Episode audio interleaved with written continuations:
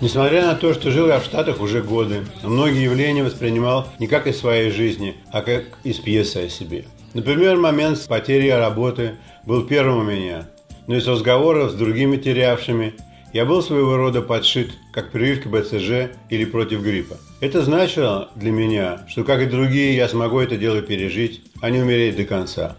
Лучшим тому примером был один из моих бывших сотрудников по имени Гена, по кличке Гендурас. Эту кликуху я дал ему после одного из его отпусков с ныряниями в воду Гондураса. Он был выходцем из Минска и был уволен из той же компании, что и я, но два года тому назад, а потом вернулся, когда появилась работа. Так вот, он после увольнения не только не потерял веры в себя, а наоборот, воспринял это как указывающий перст судьбы, что, мол, пора ему пришла жить иначе и не инженерствовать строем, как это принято в Совке. Жил он, как водится, среди своих, и от них же набрался ума разума. Они-то его и надоумили стать хозяином своего собственного извоза.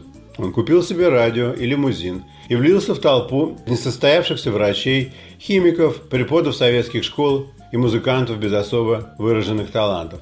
Для многих из них это была фаза метаморфозы до того, как стать программистами. Короче говоря, Гена стал владельцем лимузина, зарабатывал приличные деньги, но имел другие головные боли, чем работники офисов. Он бы продолжал возить людей, накопил бы на второй лимузин, а потом на третий, сдавал бы их в рент знакомым хороших друзей и постепенно богател. Но его жене не нравилось, что муж не бывает дома в урочное время и что в постели он не такой ретивый, как бывал во время его инженерной карьеры. Она-то и послала его инженерствовать дальше. Так что, потеряв работу, я ни на секунду не впадал ни в уныние, ни тем более в коматозное состояние а поехал в магазин электроники под названием Crazy Eddie, чтобы купить подарок к днюхе моей жене. Мы даже своих планов на выходные дни не поменяли, а сходили с приятелями в киношку. А в понедельник утром мне нужно было вставать в обычное время, чтобы вести жену на службу. Между нами шли кое-какие разговоры о приобретении второй машины, но они скорее вызывали у нас улыбки, как от анекдотичности темы. Разумеется, у нас была необходимость иметь второй транспорт, но приходилось терпеть, откладывать и жертвовать. На второй день моей безработицы жена сказала, что машина ей будет нужна в течение дня, и что я могу сегодня пройтись пешком по местным бизнесам и предложить свои услуги. Была предпраздничная пора, и всюду не хватало рук для упаковки и доставки товаров. В нашем городке, на центральном пятачке около станции, находилось две аптеки, цветочный магазин – Два ресторана, мороженица, магазин восточных полуфабрикатов, деликатесное место, винный магазин, пиццерия, магазин детских игрушек, школа живописи и гастроном общего назначения. Все это было придумано и обустроено с давних пор, с тем, чтобы человек, приехавший на поезде из Манхэттена, мог значительно отовариться, потом сесть в свою машину и ехать домой с цветами, вином, игрушками, лекарствами, деликатесами и восточными полуфабрикатами.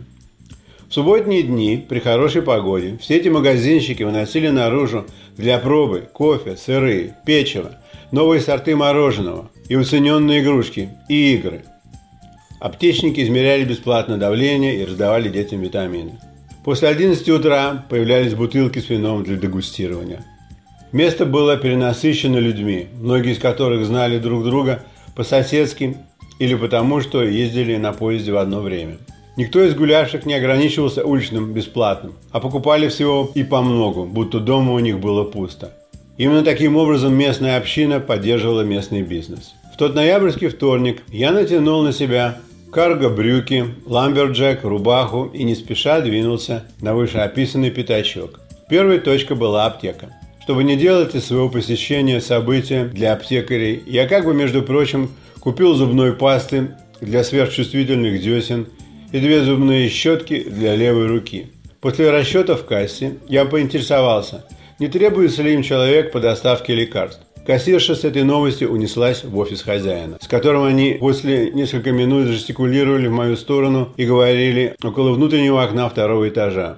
Я старался выглядеть не слишком подобострастным. В ту пору еще не было сотовых телефонов, и занять себя в похожих ситуациях было непросто.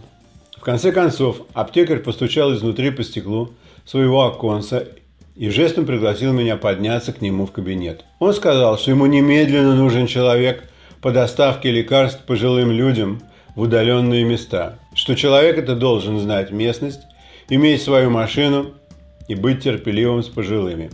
Я ответил ему, что ответствую всем его требованиям, вот только машина моя сейчас в ремонте и не будет готова до конца недели из-за отсутствия необходимой детали. Аптекарь сказал мне, что вообще-то они собираются купить машину для аптеки, но в настоящее время я могу взять его машину и начать работу немедленно. У меня даже не было времени, чтобы вернуться домой и оповестить жену по телефону, что теперь я в аптечном бизнесе и могу не успеть к обеду. Аптекарь соскользнул со своего кресла на короткие ноги и доковылял кое-как до стены офиса. Там он дернул какую-то струну, и подробная карта местности сползла до уровня его глаз. Аптекарь поучал, что чтобы развоз лекарств происходил с максимальным успехом, многое должно быть решено еще до того, как человек садится за руль. А именно, путь должен быть проложен таким образом, чтобы лекарства доставлялись по мере их крайней необходимости в первую очередь и по логистике дорог во вторую. Мы же не хотим привезти лекарство, когда оно уже не может помочь.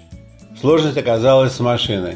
На педали газа и тормоза можно было жать только короткими ножными протезами. Машина была сработана исключительно для аптекарских искусственных конечностей.